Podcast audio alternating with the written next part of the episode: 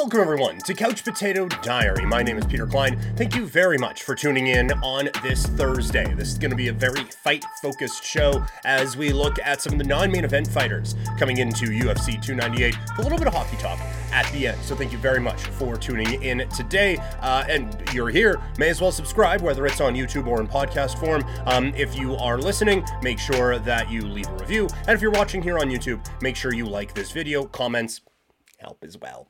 Um, you can find me on social media Twitter, Instagram, and TikTok. I'm at Primetime Klein, twitch.tv slash primetimepk, and you can email the show, couchpotatodiary at yahoo.com. Also, facebook.com slash couchpotatodiary. Uh, on Twitch, we're into the present on NHL 24, uh, starting a Flames rebuild. Um, had some pretty good stuff in there, so might turn that into uh, basically a, a, live chat um, episode on the podcast form. Probably won't put it up here. We'll put the whole episode up on uh, on YouTube tomorrow, so some of it'll be a little bit dated, but there's rules that I have to follow with that. Um, but audio wise, it'll probably be up here in a little bit. So that is what's going on there. Uh, all right, let's get into some UFC 298 talk.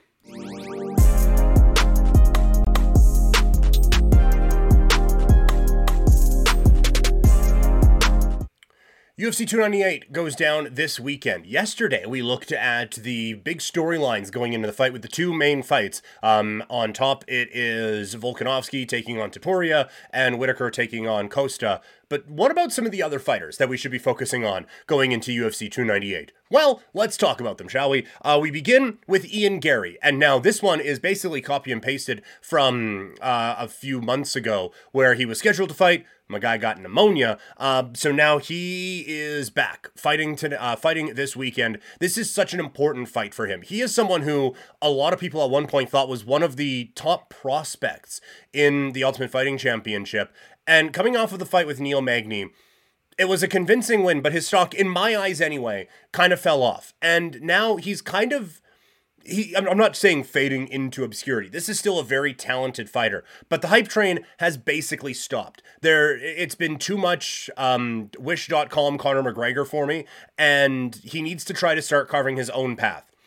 An, a, a big performance this weekend would go a long way to doing that. We need a hey, I'm here performance from Ian Machado Garry this weekend. He has the tools to do it, we think. But the fight against Neil Magny, he was in complete control of that one. And I do think it is a little knuckle draggy at times to be like, oh, don't leave it in the hands of the judges. Why didn't you finish him? But he was in such control of that fight. It did feel like a time where he could have just turned the accelerator up and really put Neil Magny away and made a statement. And he didn't do it. And so now this is the fight where the statement is needed. If this is going to be a guy who is still one of the top prospects in the UFC and is potentially a title challenger by the end of the year, this needs to be an impressive win for Ian Machado Garry. If he's going to go out there and make all of these claims and do all of this trash talk, it needs to get backed up in big time ways. And we will see if he does it here because he's starting to fall behind a few people when it comes to hype. Uh, Merab Dvalishvili is coming in, and there is now a path to a championship for him. He was, is uh, a teammate of Aljamain Sterling's. They're in the same division, and they are like best friends. And so they have said before, uh, we're not fighting. Not going to do it. Not doing it.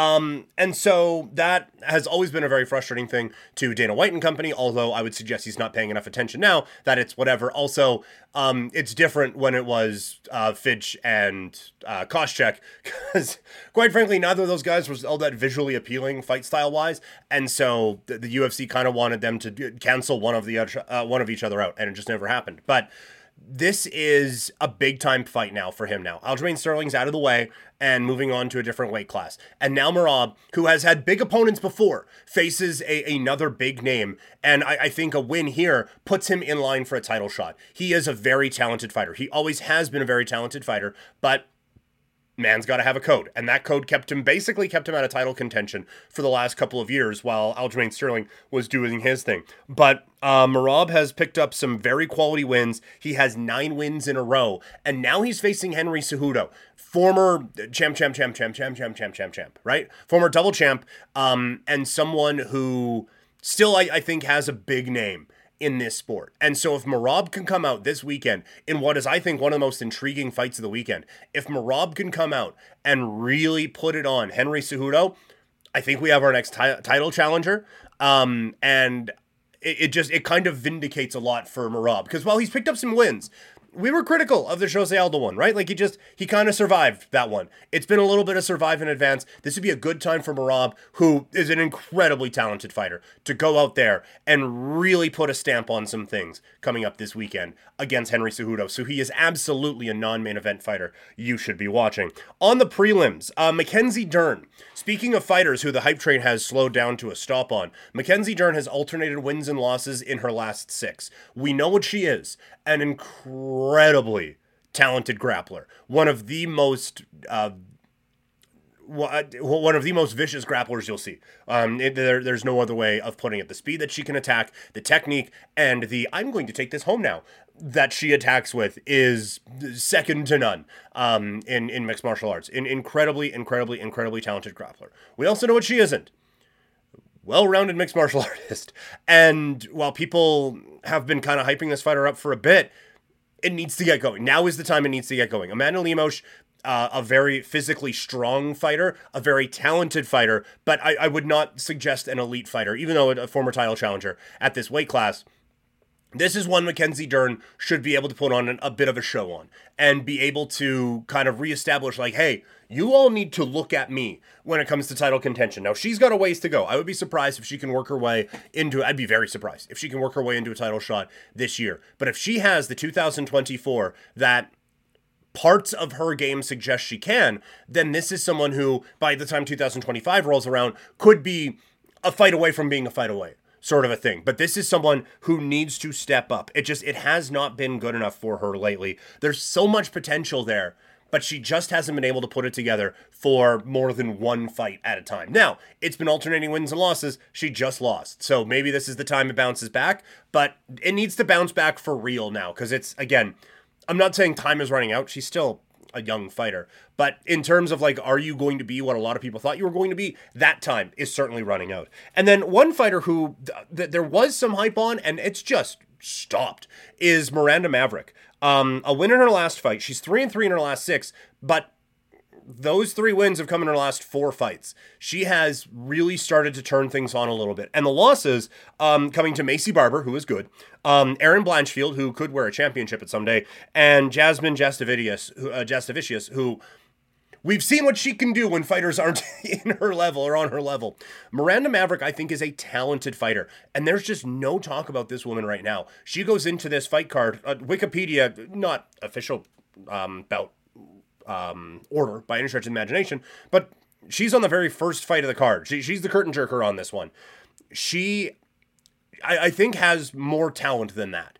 And so this is a, a fight for her for a bit of relevancy, like to try to put that spotlight, like, hey, bring that spotlight here. The next few months are going to be really difficult to get the spotlight on. And that's why we've kind of targeted a few fighters who are desperately like trying to get that attention um, as we lead up. But there are some mega cards coming up. This is a really, really good card. UFC 299 is an unbelievable card. And then UFC 300 is a big round name, a big round number, right? So this is the time if you are going to step up there's going to be a lot of focus on the sport in the next couple of months. And there are four fighters on this card who are desperate to try to get that level of attention back on them. So we'll see if they can step up come Saturday. Um, also, just a, a, somber note from the world of mixed martial arts as Ashley Nichols passing away at the age of 37, uh, a real pioneer, AK 47 in the. Um, in Canadian mixed martial arts, um, no cause of death has been revealed. It would be unfair to, to speculate, but but certainly not someone who had the easiest of lives. And um, yeah, just a very, very, very difficult time for people who have been following mixed martial arts for a long time here in Canada. Uh, so I just wanted to, to get that in. Um, other MMA fights that are coming up. We're kind of combining normally two segments into one here for this uh, abbreviated for me fight week on the program. Uh, Umar Nurmagomedov taking on Bekzat Almakov, Almakov, sorry, uh, at Ultimate, Ultimate Fight Night card, March 2nd. Just a quick aside. The Apex has got to go.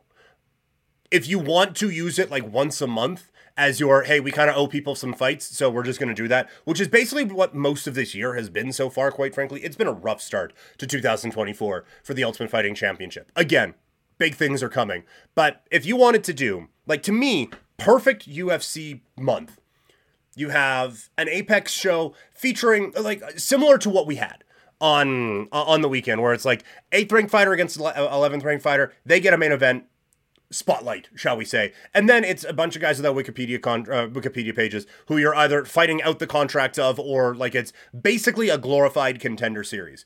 Then a fight night card somewhere with a fucking crowd and then a pay-per-view. If you want to do da da da da da works perfect in my mind 100%. But the fact that basically all fight night cards now are at the UFC Apex, they are lifeless and they are basically a must skip for me. Um like un- unless it's a, a big fight that I'm like I need to see this fight, I'll basically wait until I'm doing pay per view prep for some of these fighters, um, and then we'll we'll bail on it because the Apex, it's just it's it, it, was great during the pandemic and it was fine when we were all kind of getting normalized to uh, sporting events without crowds, but we're not anymore. So uh, bring us the crowds again, please. Ultimate Fighting Championship. Um, but anyway, they're going to be fighting at the Apex. This is so clear that um, Umar can't get a big fighter to, to take a fight with him because he is so ready for, I think, a pretty substantial jump up in competition. Instead, he's getting someone making their promotional debut. So I would expect uh, Nurmagomedov, sorry, to be a like minus a trillion un- or uh, favorite in this fight and to to treat the opposition as such and move on with a victory. Uh, Ion Cutelaba against, um, I think I wrote the name down wrong here, but Ion Cutelaba against Philip Lins uh, coming up at UFC 299. Cutelaba is 100% a I can't quit you fighter. Um, he is always going to be one impressive performance away from me doing like a, oh, these are the fights to make. Put him against the t- title eliminator. Let's go. Lock this guy up. I just, for whatever reason, Cutelaba has been a guy who I'm like, no, there's still something there. There's still something there with this guy. But now this is a pretty significant drop in competition for him.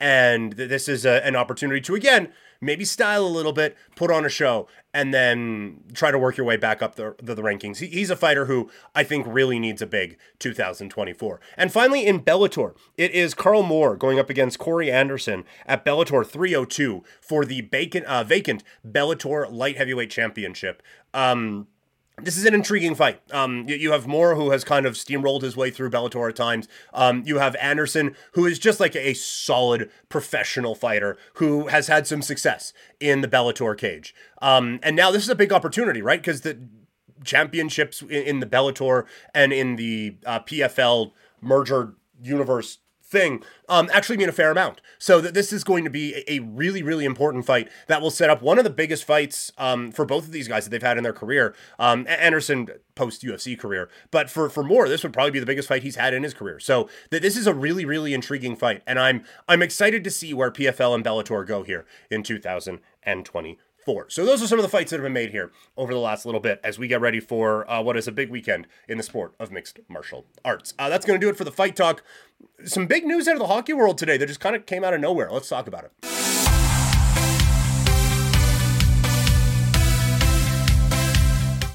So the Columbus Blue Jackets are going to need a new GM as Jarmo Kekalainen has been fired by uh, the the Blue Jackets. Um, let go today.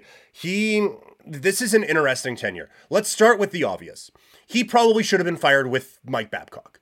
Um, at, at, it's very clear now that that put him on an extremely short leash.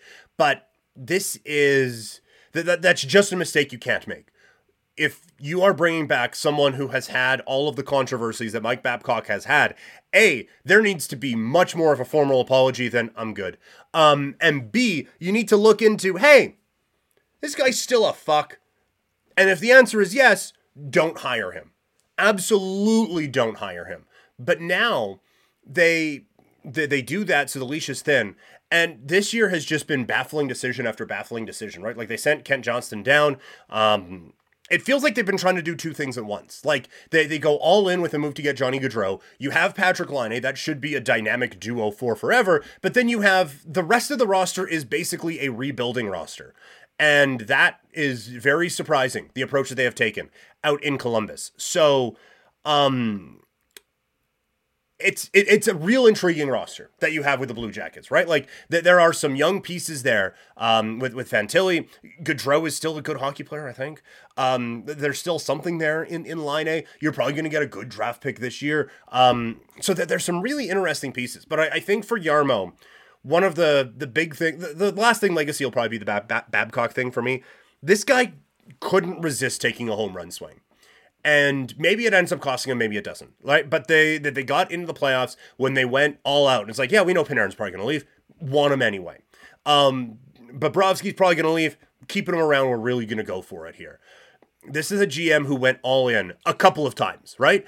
And it never, it just never fully paid off the way he needed it to. He was good at getting the stars. He wasn't good at then surrounding them with the pieces that they ended up really needing and that's I, I think going to be a, a real that that's the real downside here. But now that this is such an intriguing job out in Columbus, like I said, there are some because they've been bad for a while. There are some young pieces there that I think you can really build around, and Gaudreau is still young enough that you can do something there. The Laine situation is obviously very difficult right now. Uh, surrounding his mental health, and it's it's been a problem for a bit out in out in Columbus. So we will see what um, that they end up getting with a, a Patrik Laine. But overall, I think for a, a young GM or or something like that, th- there aren't too many things I think you need to do with this roster before it gets to being like playoff contender ready. It's just that the East is stacked right now. Um, but they they have some interesting pieces, and it'll be interesting to see the direction they go with the general manager and the direction they go with this roster moving forward. Because, like I said, there's that you could have some fun with that. I'll, I, I will say that for darn sure. Uh, all right, that's going to do it for today's show. Again, I did a Twitch stream earlier today, twitch.tv slash primetime PK. Um, it basically turned into a live Flames chat. So we're going to post the audio, the, the relevant audio. You're not going to listen to me, oh, what a great chance, and, and all that stuff. I'll, I'll, go through and post the relevant audio on here, and that'll be basically a de facto fra- Flames pregame show. Um, so we have that coming up tomorrow. Big day. CFL free agency uh, recap from of the first week, the first few days, I guess, of CFL free agency. Um, we will look at NFL offseason for all 32 teams, what's needed, uh, what isn't, I guess. Um, and UFC 298 full preview coming up on Friday's show. Busy this weekend, so I don't. Uh, the UFC breakdown may have to wait until Monday but we will have some kind of UFC 298 reaction show for you coming up here on the podcast. Uh, remember to subscribe if you're listening on YouTube, or sorry, if you're watching on YouTube or listening in podcast form. If you are listening in podcast form, you can watch me talk about these things on YouTube, and vice versa. If you're watching on YouTube and you'd rather just listen while you're on the train or bus or whatever, you can do that. Just search Couch Potato Diary wherever you get your podcasts, and YouTube, it's pretty obvious. Um, Twitch.tv slash primetimepk. I already said that. Twitter and Instagram, I'm at primetimeklein, and you can email the show Couch Potato Diary, at yahoo.com. Thank you all so much for tuning in, and I'll talk to all of you later.